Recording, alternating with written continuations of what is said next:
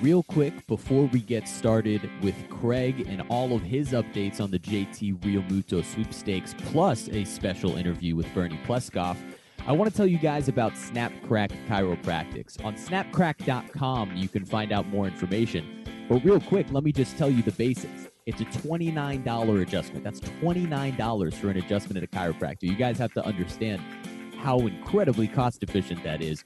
There's no appointments, there's no hidden fees, and they have three special techniques called the crack, the drop, and the click that will be no hassle for you. A quick in and out in 10 minutes, and you will feel better and do better. And that's their slogan feel better, do better. If you don't want them to touch your neck, it's no problem. If you don't have an x ray, it's no problem at Snapcrack Chiropractics. If you're down here in Miami, feel free to stop by their office in Coral Gables. And if you want to learn more, go on snapcrack.com. Hello, Marlins fans, and welcome back to another Winter Meetings episode of Swings and Mishes. I, again, am your producer, Jeremy Taché. But the more important guy on the line here is Craig Mish, Craig has everything covered for you uh, on the JT Realmuto sweepstakes out from Vegas. And and Craig, you know what what is the latest right now in the JT Realmuto talks? Well, as re- I reported earlier this morning, it does look like, at least for the time being, that the Reds have put themselves into the equation as a possibility for acquiring JT. Uh, I, it's hard to categorize this trade as imminent because I, am not sure that it is or it isn't, but we do have some possibilities with the Reds and the Braves and the Mets, and then I think to a lesser extent the Phillies. But I do think those three teams seem to be the ones that we keep talking about here. From my perspective, Jeremy, what this does for the Marlins is it gives some competition for this player because the Reds' offer includes one of their top prospects in Taylor Trammell mm-hmm. in addition to Tucker Barnhart. And Barnhart is under control. Trammell was the MVP of the futures game last season, a very athletic kid, which kind of falls in line with what the Marlins are doing.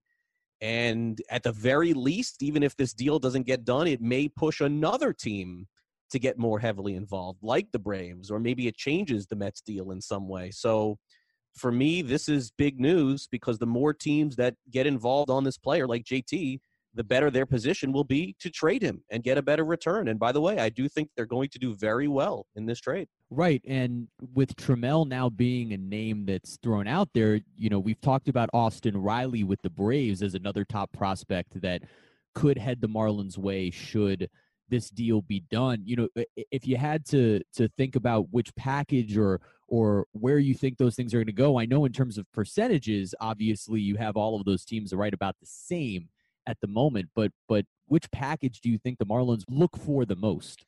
Well, I think the Braves have the strongest group of prospects to offer. But it does seem as though they are hesitant to meet the Marlins asking price. Uh, to my knowledge, according to sources, they are willing at this point to trade Austin Riley. But unlike some of my previous reports, which mm. included a, a pitcher like Michael Soroka or potentially even uh, Sean Newcomb, I'm not certain at that point the Braves are willing to meet that price. So it could be the kind of deal where the Marlins are getting multiple players back, but the headliner is Riley, which is okay for me because Riley could potentially play on the Marlins in 2019. I could see that. Now they may, if they made that trade, they certainly could uh, call him up in June or something like that, or even at the end of the year. I don't know that it makes a huge difference for 2019 when the Marlins' goal to win is 2020 and beyond. But that is the key difference that's interesting in this trade when you talk about those two teams. Then we'll talk about the Mets.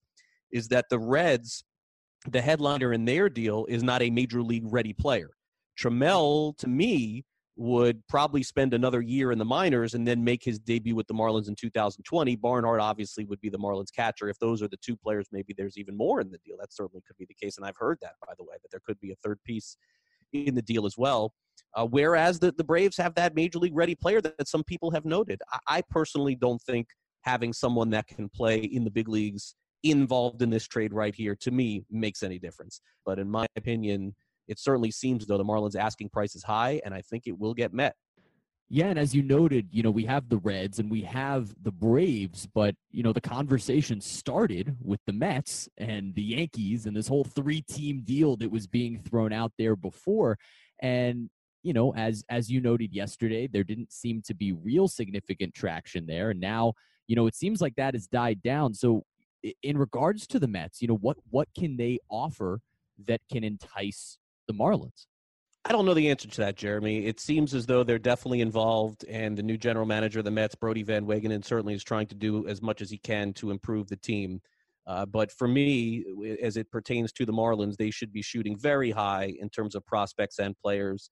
And certainly the equation would change if you told me that Michael Conforto was involved in this trade. I don't know that he is or he is not.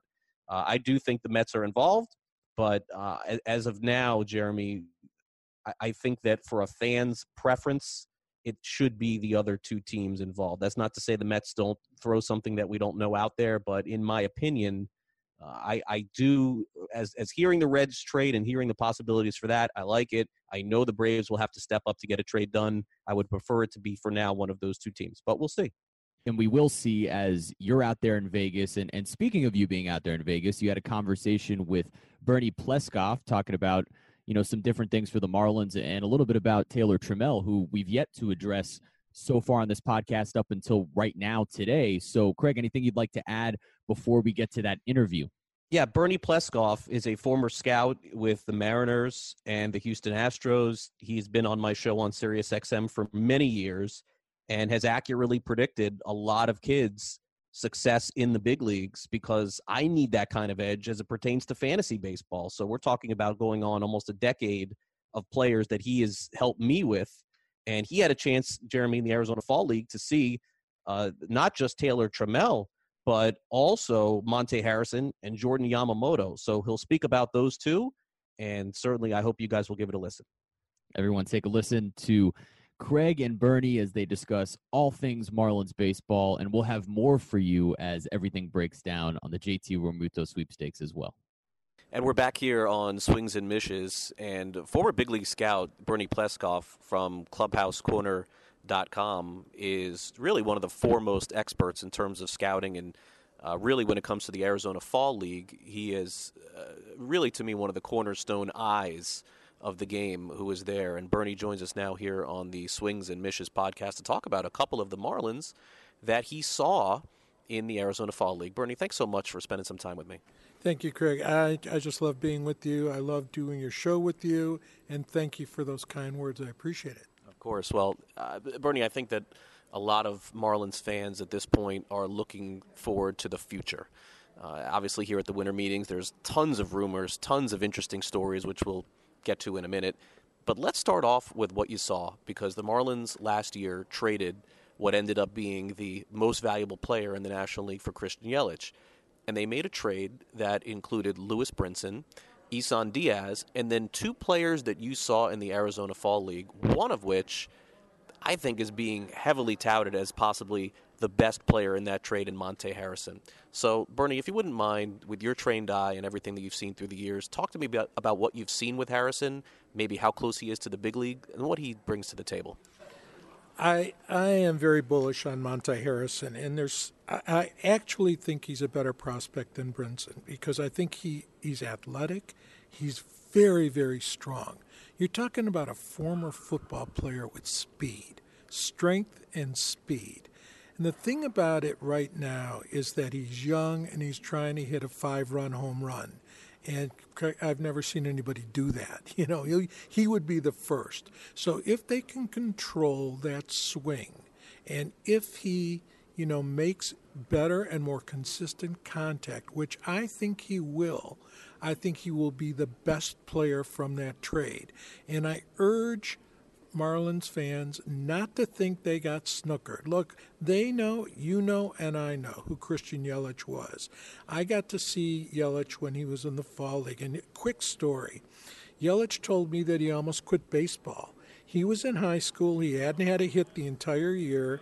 His father said, I'll give you a buck if you get a base hit. It's the last game of the season.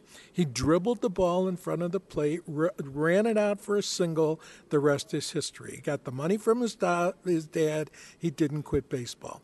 Yelich is in a class by himself. He's a superman. He's a super, you know, athlete. He just had a he had a great season. Is can can these guys you know, match that, who knows? But they're young, they're aggressive. That's the thing about Harrison. He's aggressive. There are times he takes plays off, you know, but he's young. He's going to need a lot of tough love. That's the type of guy I see. If he gets on base, he can steal. He's got a he's got a cannon for an arm.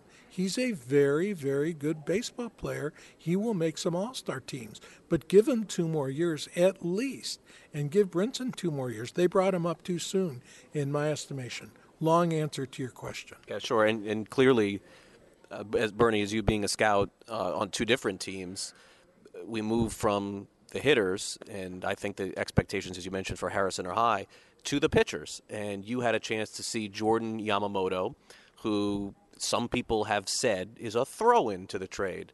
And then, of course, Yamamoto has that chip on his shoulder by being called a throw in to the trade. Uh, Bernie, this was kind of an analytical play for the Marlins. They liked a lot of what they saw in terms of the things that maybe the trained eye doesn't see. But by looking at him, you wouldn't really know who he is or what he is. And, and honestly, I think that you've probably seen potentially maybe him at his best. So, Bernie, is Yamamoto an extra piece in this deal? Can he be a key piece in this deal? What do you think? He's not a key piece. For me, he's a back end of the rotation guy. Maybe a four, maybe a five. The thing about him is he's going to be umpire dependent, Greg. He's going to have to get called strikes. He's going to fall behind lots of counts. He unbelievably he's slow to the plate, but good enough to the plate where he, guys do, you know guys get thrown out with good catchers. I like his stuff. He's a, he's like a, an engine that starts slowly and revs up. If you know what I'm saying. In the first inning, you're looking at him and he's already thrown 20 pitches, and you say, you know, can this guy command his pitches? And that's my question he doesn't repeat his delivery well. He is a guy that has a future if he has a good pitching coach. If in fact they are patient with him and they teach him how to repeat his delivery and finish his pitches. I saw him cut off too many pitches in short arm, too many pitches, got behind in counts, but he always, and this is so critical, he gets out of trouble you're going to look up a box score and you're going to see he gives up one run with six guys on base, eight guys on base. And you say, how does he do it? He gets out of trouble. He is a five. He could work himself up to a four. But, you know, he's a nice guy to have on a club because he's going to throw innings for you. He's going to learn how to pitch and not throw.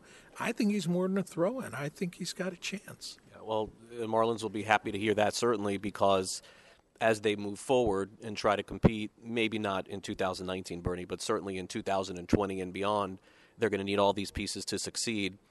One of the stories that percolated earlier today on my reporting is the Reds being a possibility for JT Realmuto. Truth be told, you know me, Bernie, from reality and fantasy. Taylor Trammell, I have not heard a ton about, so you've seen him in the Fall League. I still think this name may not even be a name that ends up with the Marlins, Bernie. But since we are here at the winter meetings, uh, you know, I have to run around and find you and get the opinion on him. Well, let me just say, wow. Okay, clearly one of the best athletes I saw in the fall. From pure athletic ability, this guy is an athlete. When you see him, he's going to steal 25 bases a year. He's going to get thrown out five times. He has very good instincts. He's an extremely good defensive outfielder.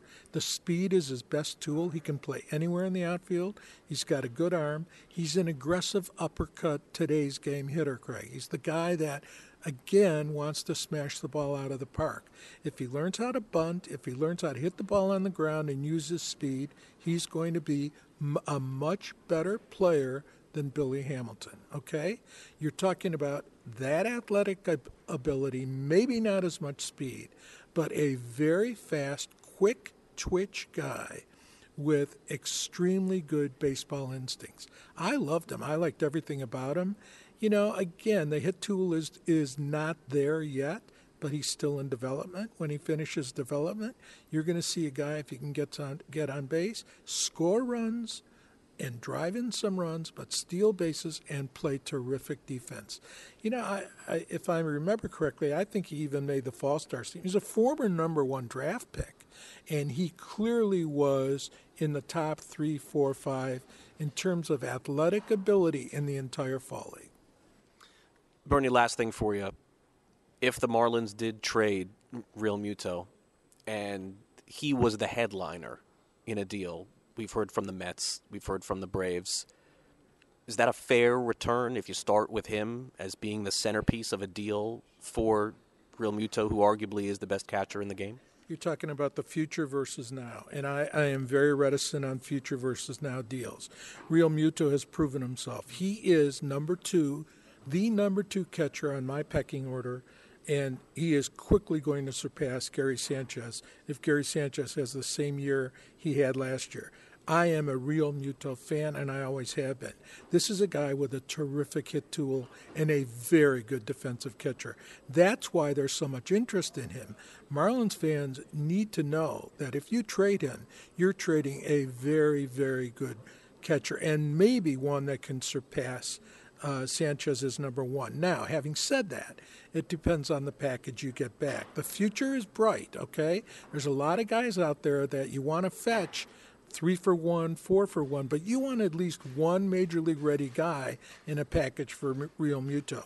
Don't forget, again, it's the future versus today. So you know that front office has to get a package that includes major league ready guy or guys and at least two or three prospects for a great catcher not only today, but tomorrow, next year, and the year after that.